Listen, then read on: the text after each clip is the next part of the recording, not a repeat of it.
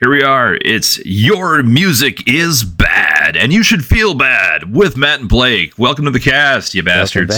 you all, you all Rock and roll. at the beginning of everyone. It's part of the contract. I think I left it in. I, I am Matt. You are Blake. Mike Portnoy, the drummer of Dream Theater, has rejoined Dream Theater after like a lot of years. I don't know exactly how many years. I think maybe like 16 or something. Uh, it was, Was it really 16? I didn't think it was that 13, long. It was in the teens. I should look it up. Yeah, I remember also hearing and being like, wow, it's been that Okay. long.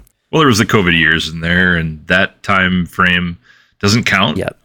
That's what, Made no sense, happens when time so. passes and yeah, and nothing happens. First and foremost, uh like I am hesitant to entirely give a shit. Don't get me wrong. I have I have several reasons why I think it could be a positive development. Um but also reasons to think that it won't necessarily affect my life in any significant way. Mike Portnoy left Dream Theater 2010. He left in 2010, so it was 13 years. The story goes that he felt like the band was kind of stagnating and that maybe they should take a break and recharge their batteries. And the rest of the band was like, no. And he was like, oh, well, then I guess I'll just go do some different stuff. They were like, okay, bye. Which, from a business perspective, may have been the right call. Creatively, I think creatively Mike was right, but I would say for Yeah, sure. yeah. Not even, because honestly, even there was there, one of the, you know one of my reasons for not being overly enthused is that there were several so-so albums before he left, and I don't think his That's- him yeah. rejoining is necessarily going to give them a bunch of new ideas. Well, there's certainly been nothing uh, original, creative, all that interesting, just at all since he left. Yeah. So uh, his influence completely out of the band. They did nothing to move forward. Yeah. So maybe back will be better. There, I mean, there's It there's could be chance. like I'm not I'm not ruling I out the hope so. Like, um, I don't expect anything like super amazing, but a little bit, you know, back. I don't even want to say the pocket because we usually use that. We reserve that for Toto and Porcaro, but he- a certain kind of pocket. it's a, Dream- it's a yeah, it's a different, different pocket. pocket. It's more of a more of a They I don't know pocket. bucket. There's a pocket. There's a Dream Theater pocket, and uh, it's like the weird little watch pocket. It's not Right, like the it's regular a pocket. normal It's, pocket. it's different. a specialized pocket. Oh. But I would think it would be a bigger pocket, like a more like you said, like a bucket. Like it's it's an overly oversized Oh. pocket. It's a five gallon pail. my biggest issue so Mike Mangini is a very good drummer. He's a really, really good drummer. I saw him back in the day with Steve Vai. And part of the reason he was so excited to get the gig in Dream Theater is that he had been sort of bouncing from like guitar guy guitar to guitar guy or whatever, basically a sideman. And this was the steadiest gig he had over a really long period of time. And it was, you know, you get 13 straight years uh, playing with this band. Uh, but also, you know, it very much became John Petrucci and Jordan Rudess's band in this time, as evidenced by them uh, alone composing Dream Theater's worst album, The Astonishing. And back when Mike was in the band, it felt like he and uh, JP were sort of the dominant forces, uh, even if there was, you know, a, so, a certain amount of contribution from everyone else, uh, especially after uh, Kevin Moore left. They both, I think, creatively and sort of organizationally were, were the leaders. And so then when Mike left, it was like, oh, well, it was kind of just John's band. But then, you know, Jordan gets a certain amount of whatever because he you know, plays all the notes and whatnot. The last time I saw Dream Theater was on the Images and Words anniversary tour. And I figured there's no way they can mess this up. There's no way this won't be great. It's Images and Words, right? It's classic. And I'd seen I'd Yep, seen them a few times, before, even before that with Mangini. It was fine, but for some reason, this was the worst Dream Theater show I had been to, and there was something really like boring about it. And I think my suspicion is that they were playing to a click, and that therefore, you know, when you play everything suddenly perfectly at album tempo, and that isn't what you used to do, it's weird and and it feels weird and it's it feels slow. Well, that's how you get out of the bucket. Yeah, That's for sure. yeah. They spilled the then you're bucket. just in the computer bucket, and that's that's not as good. Um, So, so uh, to to that point, actually, because I did a little digging around too, because rumor mills and whatnot. and various drummer things. Um, so yes, Mangini played with a lot of different people, been around a long time, known as this super incredible tight Mm-hmm. technical drummer, right? Not a pocket guy, maybe not a bucket guy, tight. Hits all hits all the beats, blah blah blah blah, Mm-hmm. blah doesn't fuck up. Um the scuttlebutt is he physically can't do that anymore. Oh, anymore really? that's that's I, I know we've heard a couple of different things that we're going to talk about why he's leaving i heard a lot of people say if you watch any of the more recent uh mangini performances him live he's he's out there short arming it alligator arming it he can't reach physically hit all the things and that's got a lot to do with this departure and if you're this incredibly technical drummer and suddenly it's physically hard yeah that maybe you got to try to play to a click just to Right. get yourself to keep be. up because you're Yeah. in pain so be. i don't know I, none, none of this is hard facts The other, um, the other side of that is I did hear, like I didn't, I didn't see it myself, but somebody said they saw like a, a solid clip of him sort of like losing the tempo, and where uh, Jordan Rudess had to turn his ridiculous rotating keyboard stand around to face him and kind of like direct Oh. him, or sorry, conduct him as properly. Is it proper? Hit him with the rhythm stick. exactly. Hit him with the rhythm stick. Um, the ru- the rumor I heard, and I am gonna tell you my source, but then I'm gonna edit it out because I don't want I don't. That's yeah, fair. I gotta You should protect my that. sources. And apparently, they're not doing well financially. Like the last couple tours, last couple albums didn't sell well, which is interesting because the hype you hear from Dream Theater fans. I mean, I certainly felt the last album was just like, like just nothing, no surprises, right? Uh, I mean, he he played an eight string for the first time, and you still couldn't tell because he's done other tuned down stuff before. It didn't it didn't matter. There was no like you had to listen like, oh, is this the eight string track? I think so. Uh, it that didn't even matter. It was just like same same old. it's the same old same old they're a not very progressive progressive metal band Exactly. and that is but you'd hear online people be like, "Oh, so good! They won a Grammy!" And like, but I, but the thing I was thinking is, in the streaming age, if you convince yourself an album is good, but then subconsciously, you know, realize it isn't, you're just going to sort of stop listening to it. And back when you used to have to buy albums, it was too late. You'd already bought it, and they would be like, "Oh no, you love it. Too, we have your money." It's like I don't care if you're listening to it anymore. We have your money. But in the streaming age, they count streams. That's like how they do charts and stuff now. And regardless of how much it actually pays out, it's a significant metric. And so if people are actually listening to it and then kind of like just like I listened to it once just for science, and then was like, yeah, I don't need to listen to that ever again. Uh, so I, I didn't even listen to It it, i'll be, be- honest i kind of haven't in yeah, like no, 10 that's years fine. That's probably the correct move. Again, I Same have, thing. I'm a, a masochist, so I'm, I'm there too i just kind of gave up on yeah, them which is exactly. what we're talking about. I haven't about gone to see them on the last couple tours either. So, uh, I would not be surprised. I did. I didn't think that was the case from the online buzz, but now it make it kind of makes sense, and I wouldn't be surprised if the the people saying i i- who actually liked it are the people who were the few people who are still listening and still enthused, and then everyone who doesn't care anymore is just isn't even talking about it. It's just like there's a new Dream Theater. Who knows? Who cares? You know. Um, Mhm. So that would be a perfect reason. That combined with Mike uh, the, playing on John Petrucci's last soul album and them doing Liquid Tension 3, which was all super boring and like, uh, it would make sense that the time had come for them to cash that check and you know because the, oh oh the other part was that supposedly it's so bad that the label was pulling support and like wasn't going to give them money to record the next album and stuff and so they're going to be like you can record it yourself.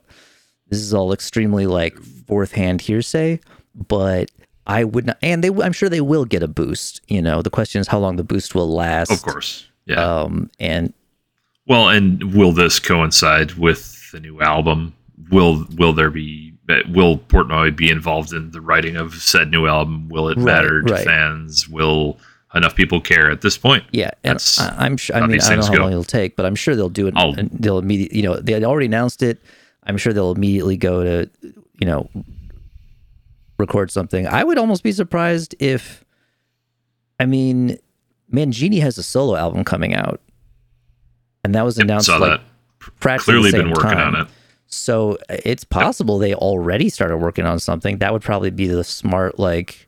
Wouldn't surprise me in any way, shape, or form. Yeah, hey, hey, we're gonna do this, but maybe let's not Yeah, officially do it while we work on all this shit in the background, and then we're ready to go. Hey, by the way, surprise! And Yeah, here's an and the album. only kind of reason not to would be to try to keep it quiet. But like if you're the way they usually record, it's like But yeah, they, it wouldn't necessarily be hard to keep it from leaking or whatever. Um, Mm-hmm. so that's a strong possibility. Um, yeah, like you know, it would be nice if it was better. I wouldn't mind if if the click thing was because of Mangini, then I might be tempted to see them again because I don't think Mike is going to play their old material that way. And while I'm sure that he'll play a few tracks from the Mangini era, I would expect the next tour. First of all, I'm sure whatever new album they do, they'll play way too much of that. And then they'll probably play a few tracks from the less good Portnoy stuff. But they'll, you know, there's no way that they're not going to play a solid chunk of classic stuff. And it might have the energy that they were lacking when I saw them play images and fucking words. And it was fucking boring. Oh god! After this uh, announcement, all I saw was uh, Metropolis Three Oh, or yeah. whatever the whatever three three. Uh, give us Yeah, more, more. would We want the want the thing bad now. So I almost want them to do it uh, just to see how bad it would be. Because it would be like what are they going to really like the second one wasn't even really a sequel like conceptually. They just were like let's take the the words we said in that other song and map them onto no, there were there were themes, musical map them onto the plot kind of, of. a Kenneth Branagh movie. Uh oh, that was not that that big. And like to do a sequel to that sequel would be ins- it would, al- it would almost certainly be as mediocre as Mindcrime 2 but i i kind of want them to do Well, I mean, for the for I'll, the I'll take. I'll take all of this over more of the um the Alcoholics Anonymous Oh, yeah. Well, luckily, the, there's the only- Shattered Fortress. I don't I don't need Right. any more of that. luckily that was there's only 12 steps not and good. they already did all of them so ho- hopefully Oh that's God! done Don't don't do them again. Right. Don't like don't relapse no relapse tracks or, or maybe relapse to the good shit. Relapse farther. Right. I don't know. Does Dream Theater need to take up drinking? There's a lot of bands that got Well, clean and sober and got also Portnoy terrible at the, the same sober time. one. Petrucci has is I don't believe is because I believe he's behind their their branded whiskey, um, which oh, was sure, sure. yeah, this yeah, whole thing. which again that was the one that I was never gonna try because it was like two hundred dollars. Um, but that this one dude on YouTube did, and uh, okay, so Oh, uh, yeah, I was trying to think what else what else to say about. Oh yeah, so I so I sent you this clip, which is oh yeah. uh, finally free the last track on scenes from a memory uh metropolis part two and it's known for being this it's it's sort of a drum solo but it's like a well used drum solo it's like the outro of the song and in it portnoy starts playing a lot of fills.